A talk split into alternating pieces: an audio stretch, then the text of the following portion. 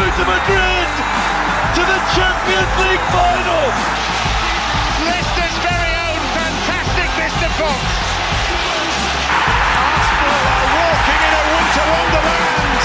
What a turnaround! Juanjo! No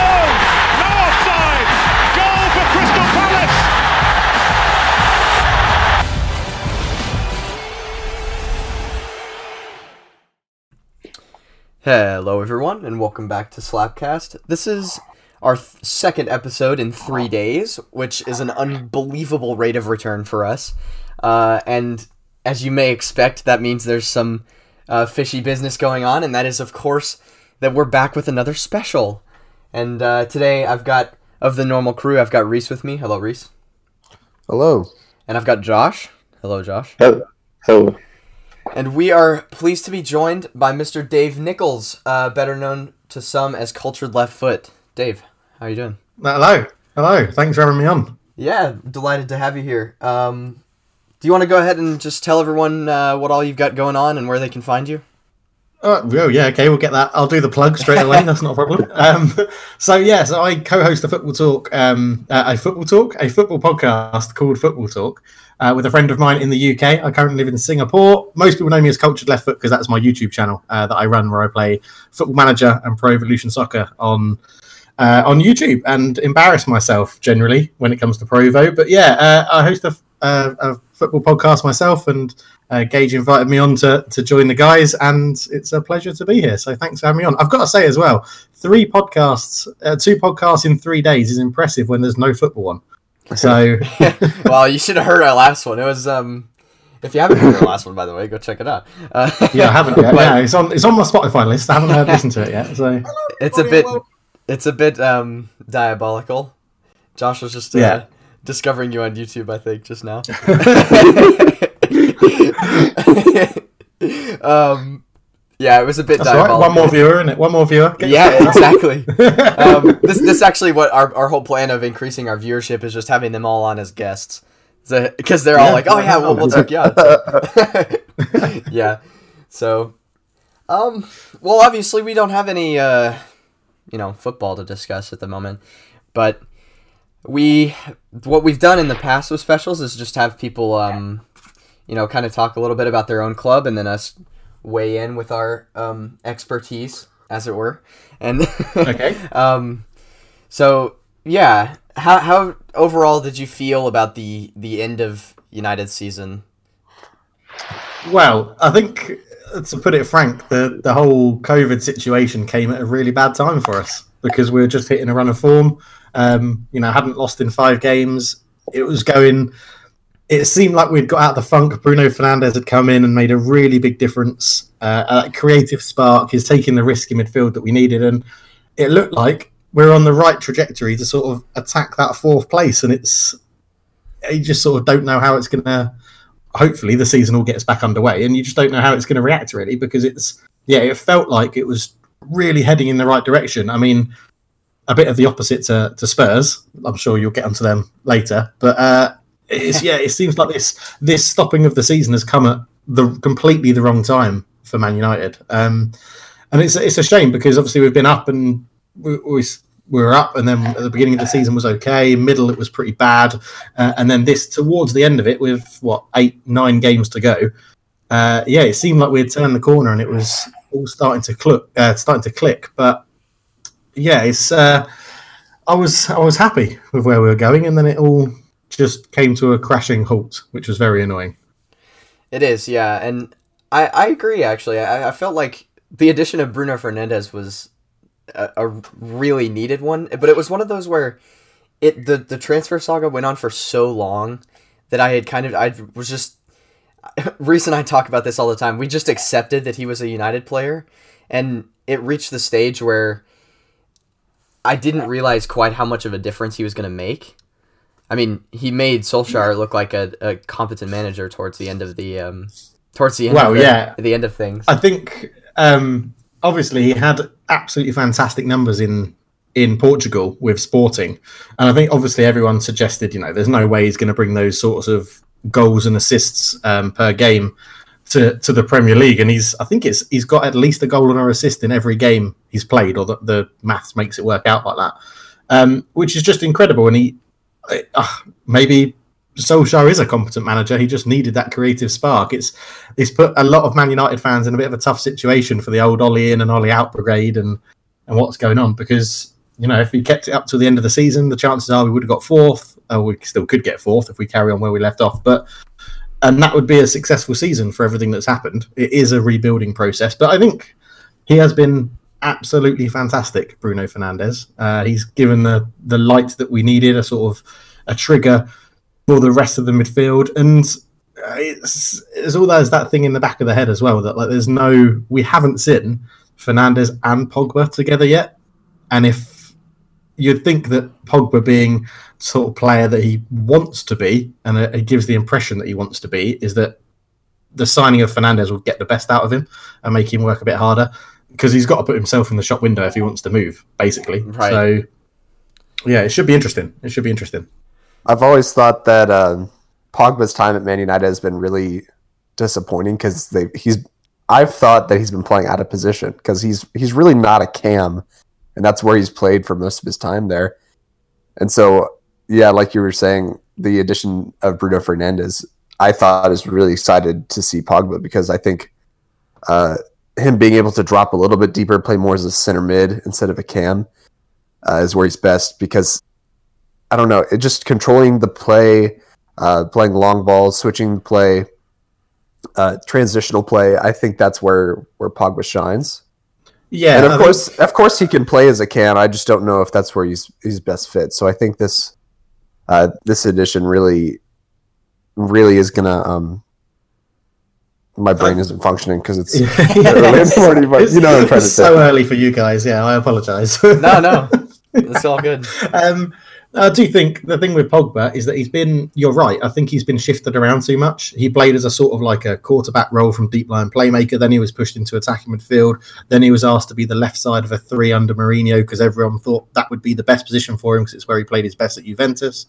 But he, I, to be honest, I think Pogba just needs some sort of stability in whoever he's playing with. If you look at the times he was playing with uh, McTominay and then Matic in a two uh, is one of a two, and then as one of the three, and then as I said, shunted out to the left, and then as you said, put in a cam role to try and be the uh, the sort of architect of the team. I, I just think he needs that stability in, in a consistent form of playing, and now you know he's been injured for ages, so you can argue it's his own fault that he hasn't got that consistency this year.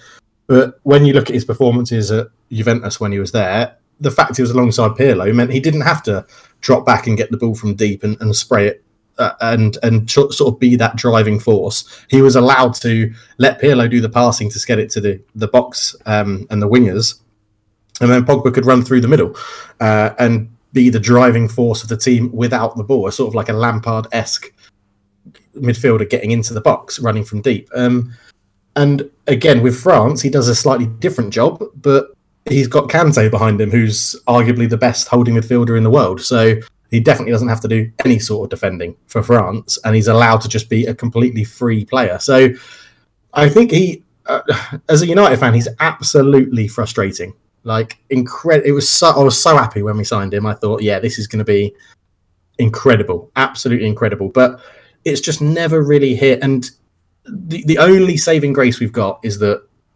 with Ed Woodward, who is an absolute knobhead. I don't know what sort of language you can use on this Uh, podcast. whatever but you want. Yeah, he's an absolute imbecile. Like, at least we know with Ed Woodward, he will not sell him for a loss. You will definitely get more money than what we bought him for. So, you know, that's one positive. But I'd love to see uh, maybe a, a midfield three of McTominay, uh, Pogba, and, and Fernandes and see how it worked. It would be a wonderful thing to do. And the the only saving again, and not the only saving grace, another saving grace of the season sort of having this postponement is that Pogba now has to play for his position to get a back in the Man United squad with how well we were performing, and he needs to play well to get a move in the summer so that he can play in the Euros, which have been postponed for France, and he needs to regain that French spot because Deschamps has already said that if you're not playing for your club, you're not going to get picked for the national team. Which you know, I think all international managers say that, but at least Deschamps But has Giroud.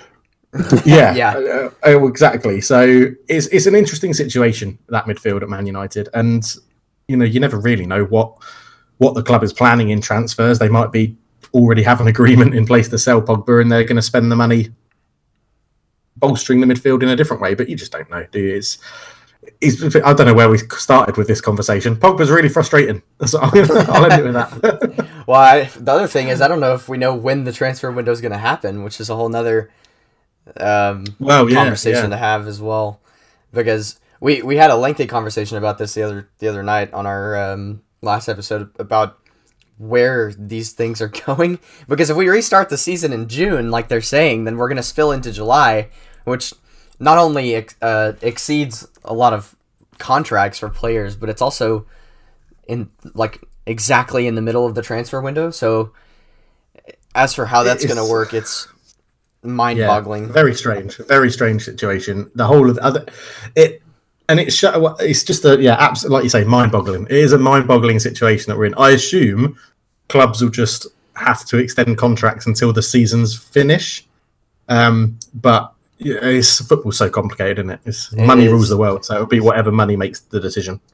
and it is this this situation is precarious i feel like in in a lot of ways for legal reasons because if you think about what we're going to do with the rest of the season pretty much the only um the only outcome that doesn't result in immediate legal action is if we just continue the season and finish it out but based on the timetable we may not be able to do that so Yeah, I think you. I think you have to finish the season. Like, I don't know how you guys think feel about it, but I think because nothing is confirmed. If if you know if if the bottom three teams were were mathematically relegated and Liverpool had won the league, I think you could agree that you you end the season as it is. But because nothing in the English league is confirmed, I don't think you can. I don't think there's any way you can end it. I think you have to find a way to play it out. Yeah, I agree, and well, that's what I mean. It's a legal minefield because if we if we were to say, um, sorry, morning again. if we were to say um, that the season was voided now, then teams like Leicester, Sheffield United, etc., that have been you know quote unquote overachieving lose all that progress that they had, and um, obviously, I, I guess what they would have to do in that situation is not relegate anyone and only bring up the top two from the championship, and then you have this weird dynamic of having two extra teams in the league and all this stuff. So I agree with you in the sense that we we do need to finish the season. I just hope it doesn't have. I hope it doesn't go so far that it has de- like extremely limiting um, ramifications on next season as well. Because then, yeah, I think. oh sorry, Sorry, go yeah, then we've got the Euros that summer, and then the season after that is we've got to tear up because we've got a World Cup in the middle of it. So it like It's an absolute mess. it is. It really is. it, it is. I think um, it's a very interesting dynamic as well because the Premier League isn't connected to the Football League in any way. Right. Yeah. Other than reporting to the FA, the, the Premier League is its own independent sort of company.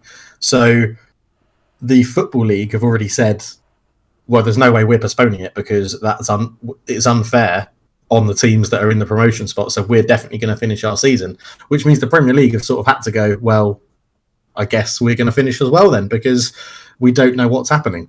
Yeah. Because if the Premier League finish and then they're forced by the FA to say, well, the EFL's finished and therefore the promoted teams have to come up, what are you going to do about it? It's going to be a very interesting dynamic. But I, I had completely forgotten about the World Cup in Qatar is messing up next season in December, which is also ridiculous. But It yeah, looks stupider Uh, and stupider by the second. Like that decision just Yeah. continues to be awful. Um, yeah, it does. So, but it's it's a it's just a well, it's a mess, and it? it's not just football; it's world sport. So uh, world everything. To be fair, I mean, yeah, yeah, well, yeah, yeah, very true. Yeah. this. Um, I mean, this.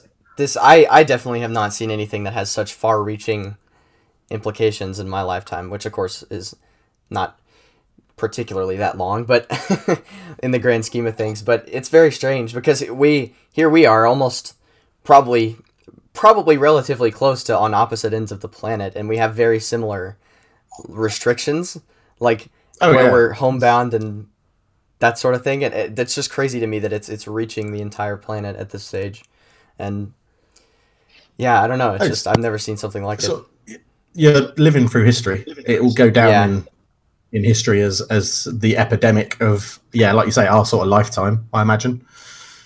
But, Yeah, one of our yeah, one of our history teachers that we all had, he he's pretty active on Twitter, and one of his things was like, our generation and his generation had never had like a thing yet. Like every generation had like the Great Depression, World Wars, and we haven't really had anything yet. And he's like, "This is our thing.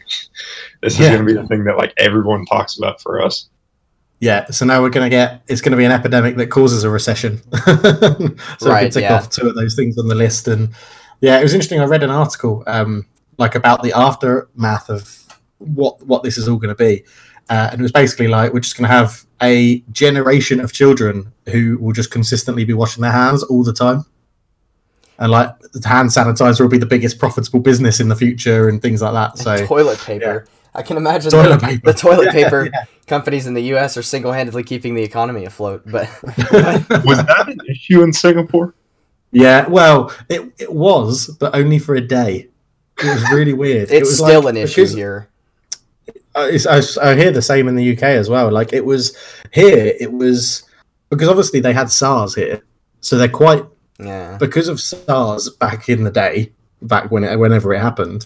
Um, that is what prepped Singapore to be ready for an epidemic. So people basically they the government stockpiled loads of supplies, and then when they started introducing the restrictions, everybody panicked, went out, bought rice, noodles, toilet paper, sanitizer, all of that stuff. So for one day you couldn't find it, and then the next day everything was fully stocked, and everybody could get whatever they wanted. So yeah, and it's been like that. Like when they brought in the latest restrictions, a number of people panicked and went out and bought the same stuff: toilet roll, noodles, rice, whatever.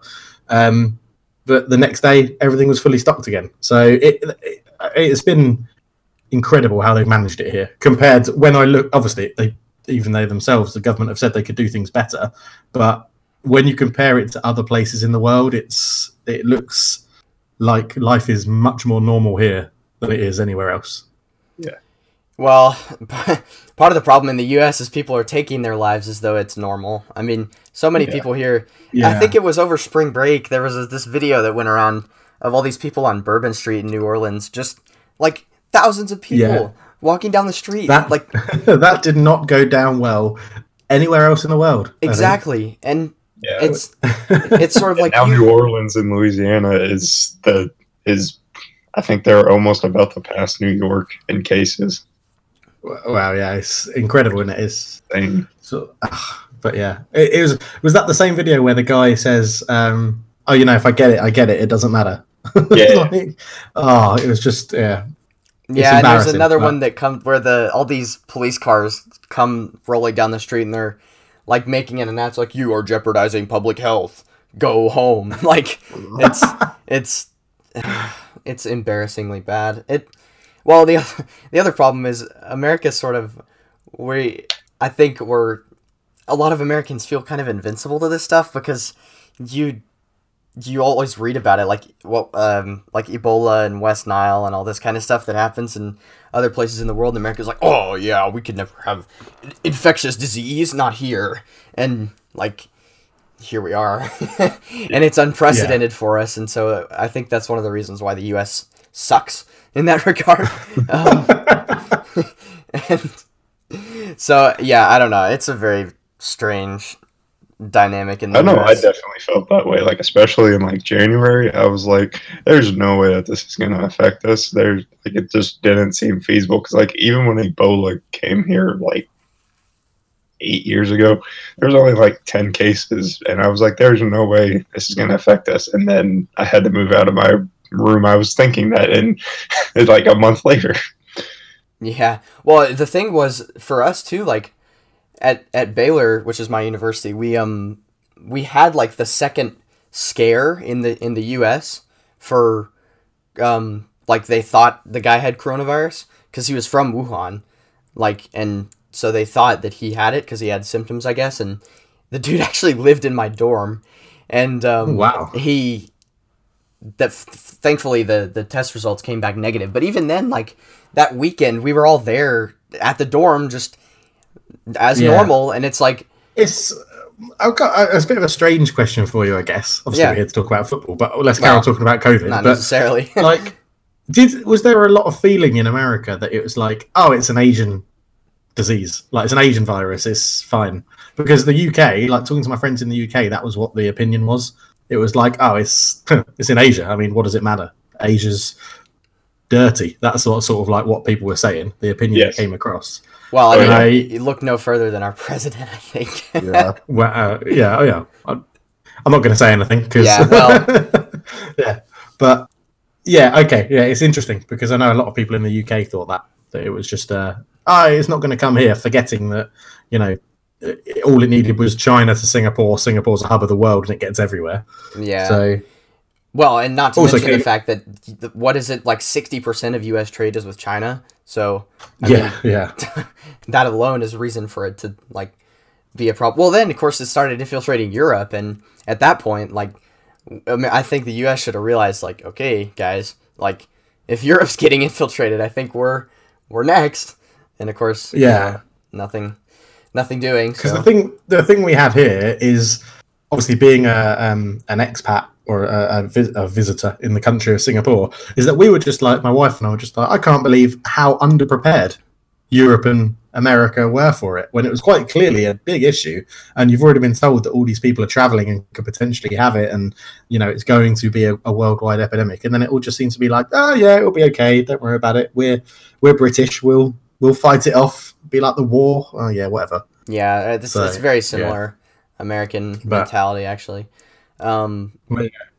yeah, I, I feel like Right, I'm- the, Go on, go on. the I feel like the cultures are, are more similar than people think actually. When like when you when you listen to people talk about British culture from the outside, uh, it seems to be that it's it's not actually too too dissimilar to um, um, or maybe not culture but mentality maybe is not too dissimilar to um, the United States because I f- okay this is probably true is the stigma about the U.S. is that every American feels like we are the best country in the world or so, you know like something like that Yeah. or whatever yeah so I mean eh, uh, well I guess are, there's probably British people that feel that way about the UK too though so it, you know it's yeah, I'm not sure about that. no okay fair play uh, yeah, we're very. Uh, the Brits are, are generally quite damning of Britain normally. Ah, fair play Uh, I wish more Americans were like that. there probably will be some people in the country, yeah, that are. I, always, I think it's a, a, a populous thing, isn't it? America's so big; it's got so many people. That's So it's probably yeah. a lot easier to find people who are very patriotic than it is in the UK because of the lack of population. But um, yeah, no, it could be. There could be a thing. If if, if they do exist, I don't know them. Yeah. Fair play. I I do I yeah I know several that are quite um overly patriotic, shall we say? Okay. I think we all just thought of the same person. Um, um. So yeah. Anyway, well, this is derailed significantly, but Yeah, I was Um, going to say I'll um I'll, I'll I'll swing it back onto football and I'll ask you guys a question then. What's your highlight of the season been? Ooh, oh, um. Ar- Arsenal hasn't had very many highlights. Yeah. Well, Spurs have had even less, I think. So. Um. Um, well, Josh, you've probably got something good because yeah, because we're doing good this year instead of about to get relegated and sitting. In you like have a league 17th. title. I don't want to hear about it. Hey, not my fault. Y'all can't win a trophy. yeah. Well. Um, I don't know. Mine's just probably just the surprise of how good that we have been at times. Just because, because I predicted us to finish sixth this year. I had no, I, and that was me kind of pushing it, and I even admitted that on our first podcast of the season. And I think just how good we've played is kind of amazing to me. But Hang on, you're a Also- Liverpool fan, yeah? no, I'm a Leicester fan, so Oh, a Leicester fan. Okay, I was Yeah. going to say that makes yeah that So I started sense. watching the um, Premier League, the season, the Great Escape season, and I was like, "Wow, this was amazing to watch." I loved that. The fight that they showed was amazing.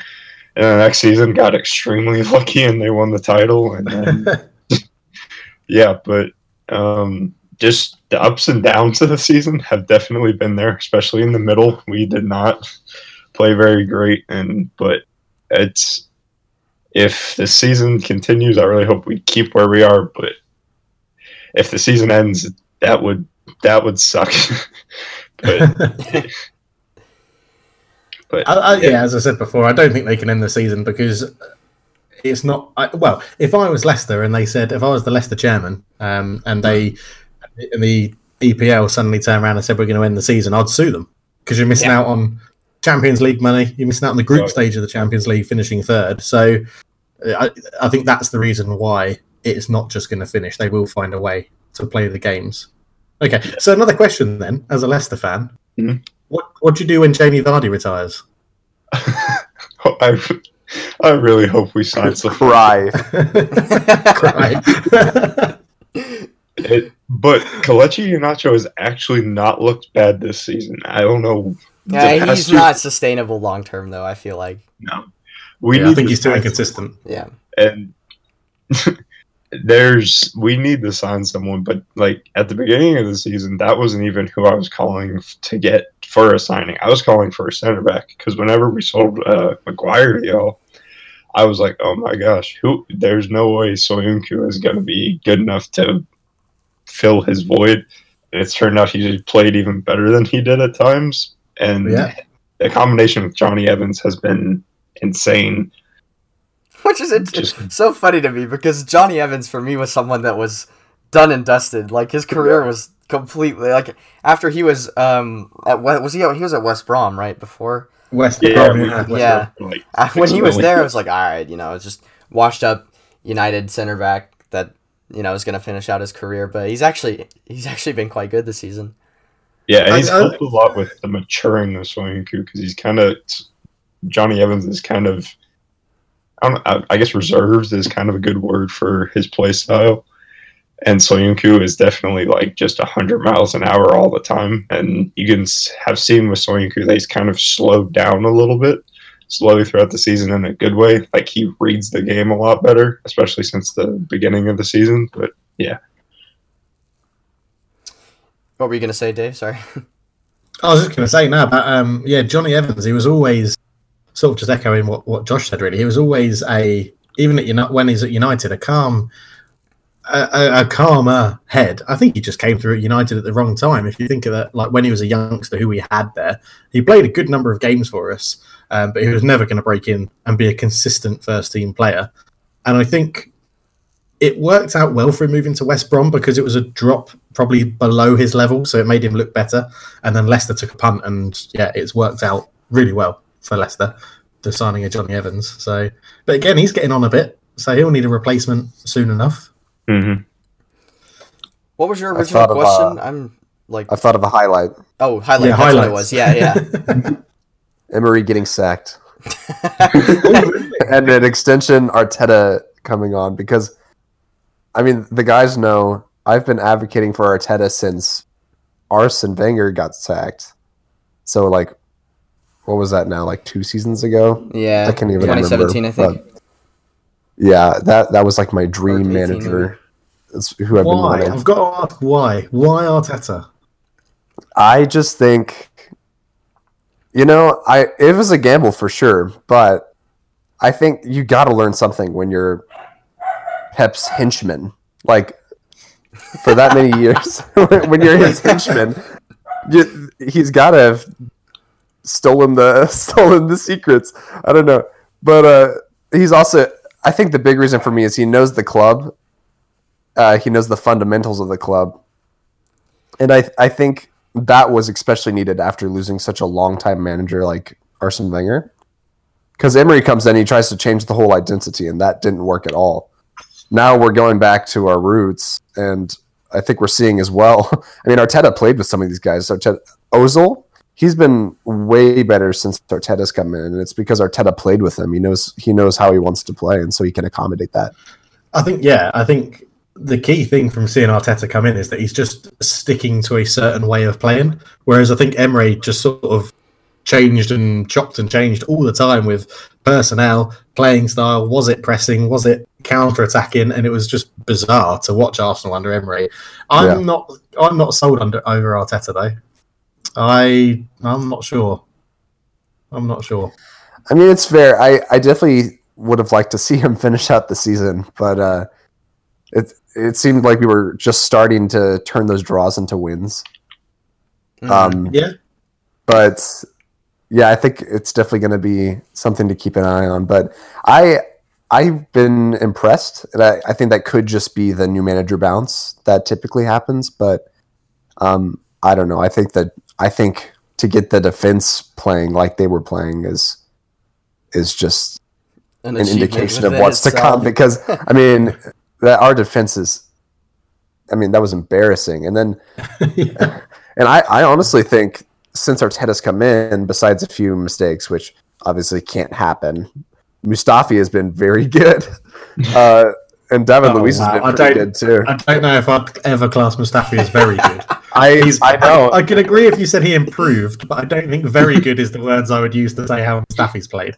yeah, he's he's definitely improved. I w- Yeah. yeah. Which I mean, that's a that's an achievement in itself.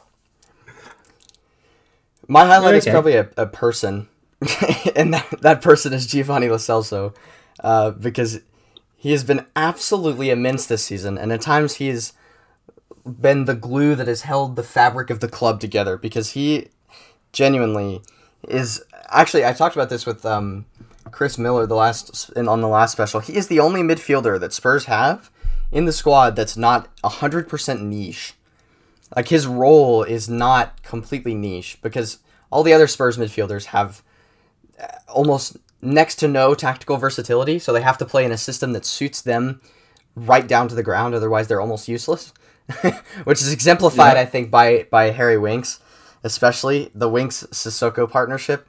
Espe- um, is like the the thing that I hate, and I hope burns in hell.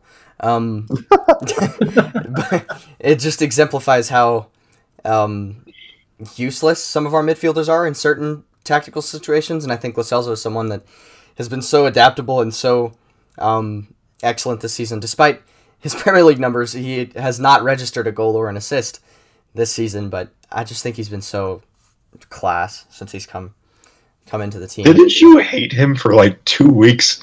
No, I didn't hate him. I just hate is a strong word. Okay, I think um, I was skeptical of him. That's what I will say. He turned. I He forgot- also he wasn't starting games; like he was only being used as a sub for a well, while. he had this strange, like, I mean, to, to be fair to him, like coming in from La Liga takes some betting in time. Like, there's obviously a transition period that has to happen between coming from La Liga to coming to the Premier League. But obviously, the, the, the thing that sucked for us was that he got injured immediately on international duty. I think he, he made three substitute appearances under Pochettino, went on out on the uh, I think it was the October international break, and then um, I, I forgot who it was. I think it was Gary Medel. Like tried to split him in half, and uh, he was injured for six weeks or eight weeks or something like that. And then after that, he came back and he never really reached his stride. And Pochettino wasn't picking him. And then Mourinho kind of came out with this whole thing about how, oh, you know, in training, you know, he's not been great. Like he's too quiet. He doesn't, he doesn't talk and all this stuff. And but then after that happened, he starts playing games and he was just immense. And I think Mourinho came around, or maybe Mourinho knew, and he was just trying to coax it out of him. I'm not sure how much. Um, I know you're a bit of a, a Mourinho skeptic, Dave, but um, Yeah. I, yeah. So I don't I don't know how much you want to attribute that to Mourinho, but he's been absolutely fantastic since then.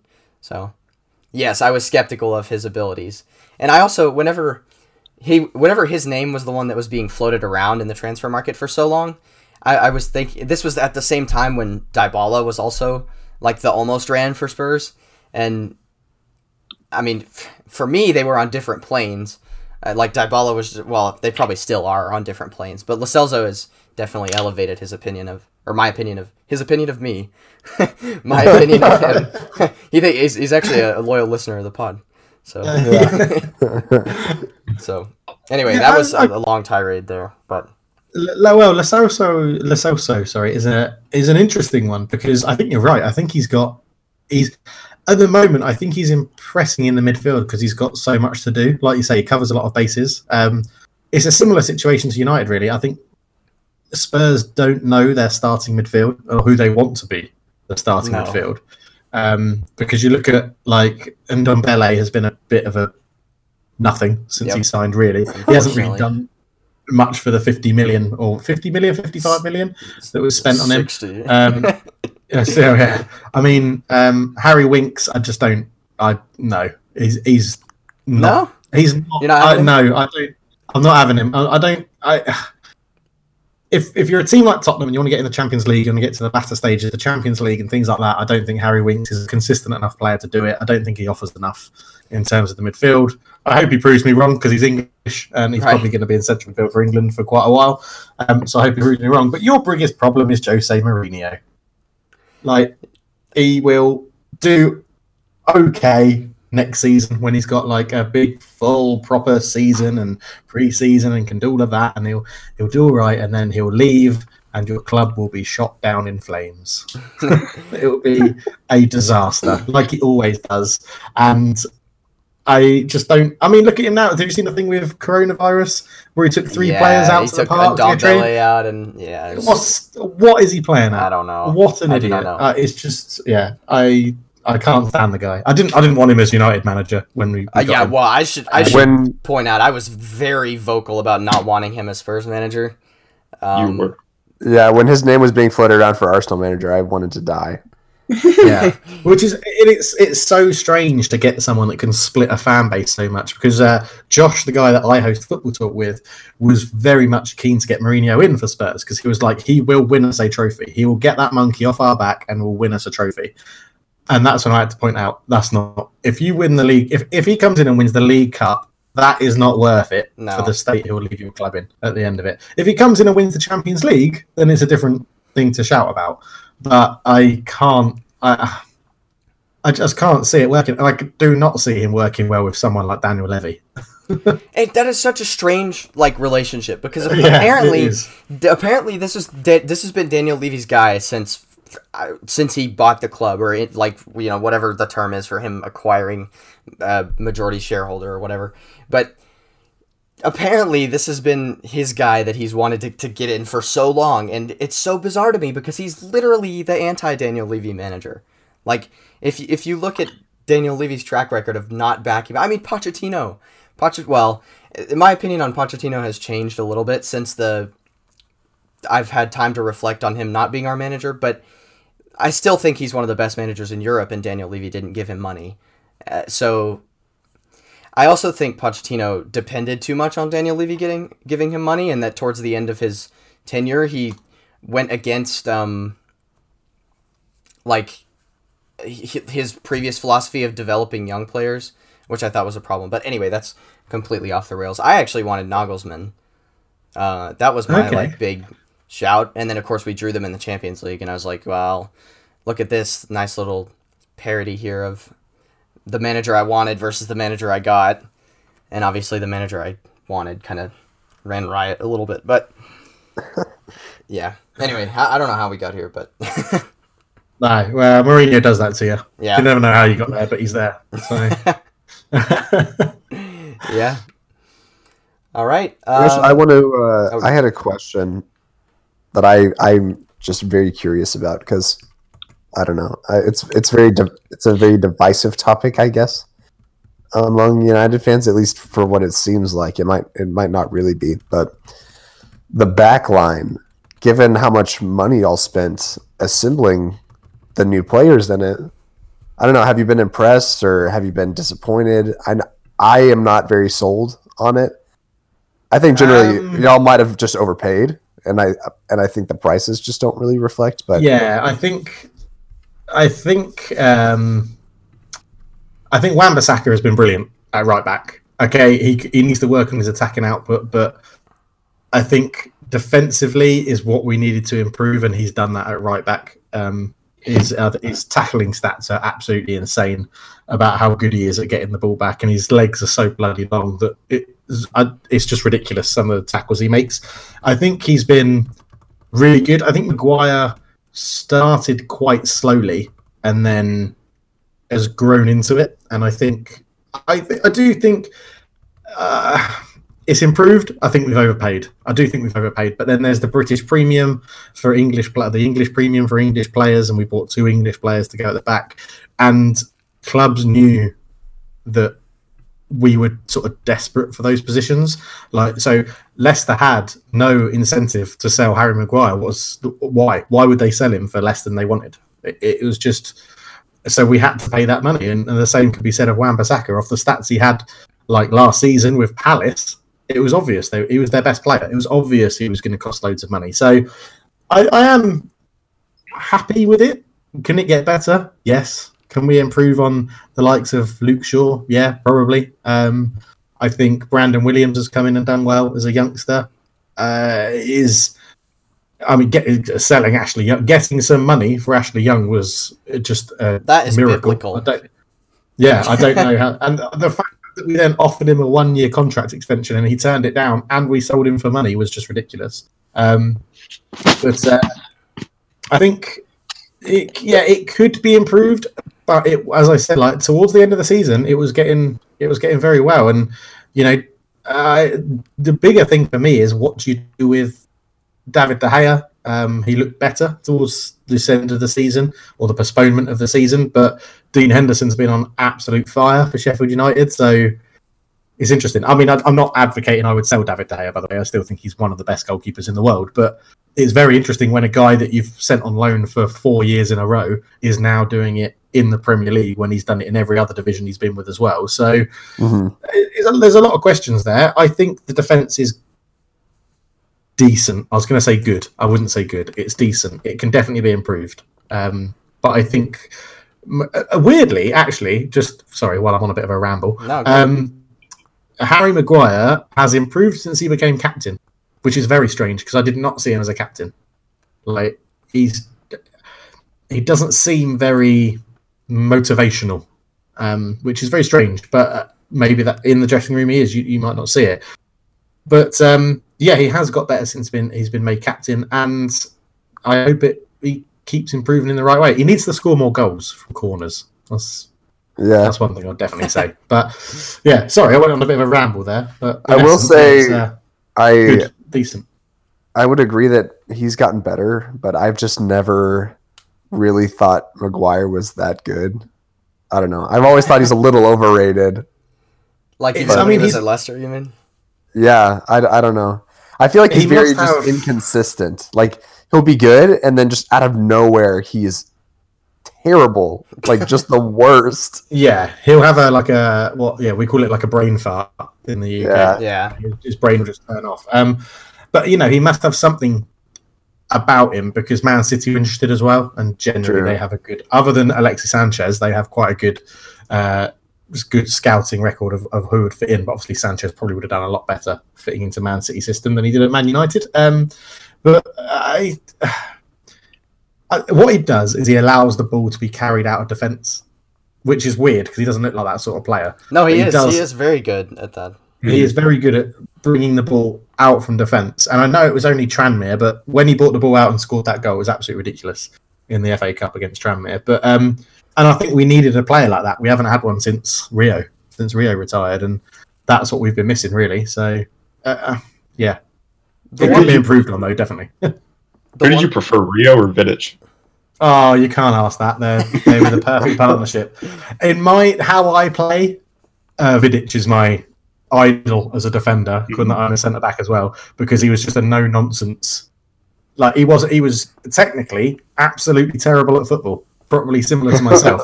Built, he went in for headers, he made tackles, and if he won the ball, he just passed it to someone that was better than him, which is exactly how I play football. So it's like I, I would always, uh, if I'm picking my probably all-time favorite, one of my all-time favorite United defenders, Vidic would definitely be very close to the top of the list, probably ahead of Rio. But I don't think you can compare them because they were so different. Rio was classy, Vidic was just an animal. I have another. I have a question lined up. So this Yep. one is about um. So the game in Singapore, the population do they focus a lot on the Singapore Premier League and the national team? no, no, it's absolutely dreadful. Um, my, I think my team that I play for here, which is completely amateur, and we have to pay our own match fees to play. I think our team would only lose possibly two or three nil to a Singapore Premier League team, and that's purely because of fitness. In fact, no, I think we would score. I reckon we would score. I reckon three one. It would be. 'Cause I Um, was when I was researching that question, and I was like looking in the AFC Champions League, and I was like, "Dang, they haven't had a team in there since like 2000." Yeah. Singapore are absolutely awful. It's really, really. It's not. I was going to say corrupt. I don't know if that's the right word for the league because it's very hard to be corrupt for anything in Singapore. But I think the wrong people have been running it. It's very government led, and they don't have like an individual person to to help grow football in Singapore. And they had the Singapore 2012 uh, was it 20, 2016 mission or something where they said by 2016 Singapore would have a team in the World Cup. That didn't happen. So now they've changed that, changed that to 20, Singapore 2030 and said by 2030 it'd be in the World Cup. But they have the huge issue with national service, which obviously, as uh, Gage as a Spurs fan, Yeah, understand with Son that's real. Heung-min. Um, and you literally can't do anything to get out of it in Singapore if you're a Singapore male national, which is why some the uh, Fulham have recently signed a Singaporean uh, kid, boy, male, whatever you want to call him, um, from Singapore. They came out, scouted him out here. They've taken him directly from Singapore to Fulham to train in their academy, and the Singapore government have said he needs to come back and do two years national service um, and take time away. And his dad has turned around and said, if you're going to force him to do that, he'll take his mum's nationality and become Malaysian. Wow. Because, and that, well, that, but that's the problem. All these kids that have potential then have to stop playing football for two years, or Right. you know, the the equivalent of two years. It's like six. It's I think it's like nine months over two years, but they get taken away from the the training they've got, and and generally, they're just not very good at football. Singaporeans. Like the thing, the division that I play in, there's uh, one local team in it, and then the top. So we're in the top division. There's one local team, and all the rest are expats. They're Yeah, made up of wow. British or Norwegian, Scandinavian teams. There's a German team. So it's um, even at like grassroots level, they're not they're not brilliant, and they focus too much on the technical skill. So rather than the actual tactics and stuff like that. Just quickly, so- by the way, um, how are we doing on time? Just want to make sure we're not. Uh... Um, I'll have to go pretty soon. Okay, yeah. Yeah. So I have a quick follow up question. So, yeah, yeah. do a lot of people focus more on European uh, football, or do they look to other Asian countries that have much better leagues and national teams? Um, no, it's all. e- It's all. It's not even European. It's all English football over Okay. here. Everything revolves around the Premier League. Um, I think the biggest supporters club in Singapore is Liverpool. Second biggest is Man United. Um, there is a big Leicester support in Singapore purely because of the connections to Thailand Yeah. um, with the owners. Uh, but it all, yeah, I think S leagues. So the S League is the Singapore Premier League. That gets, I think, around about hundred people per game, which is awful. Yeah, it's absolutely dreadful. Tickets are like the equivalent of about three pounds to go to a Singapore Premier League game. Um, but it's it all revolves around yeah the the English Premier League. You, I think I've seen an AFC Champions League game once at the pub, maybe, um, and I think there was about twenty people there, but there would have been twenty people there even if there wasn't shown. So, like, there is literally no interest in in Asian football in Singapore. Wow. Yeah. so All right. It's the mission I've always wanted to do on Football Manager, try and get Singapore to the World Cup, but it's just impossible because they're terrible. So yeah. All right. I think uh, I think we might just wrap up there. So, um, Dave, thank you very much for coming on. Uh, we've been I've enjoyed thank- having you on for sure. So, yeah, thank you for having me on. And if you guys are keen to get up at six o'clock in the morning again, I'll come back whenever we can sort out a time. So all right, fair play. Um, if you want to follow us on Twitter, we occasionally do a few questions. Um, well, this is this is not directed directly at you, Dave. This is just for anyone. But um, uh, you can find us at at uh, the Slap Podcast. We have a few polls or interesting questions or um, comedic bits um, in the way of Ethan's look-alike in the Premier League. Um, if you've seen it, you know. Um, and uh, yeah, I think that's that's pretty much it. Thanks again for for tuning in, and um, we appreciate you for listening. And that's it. It's goodbye from us.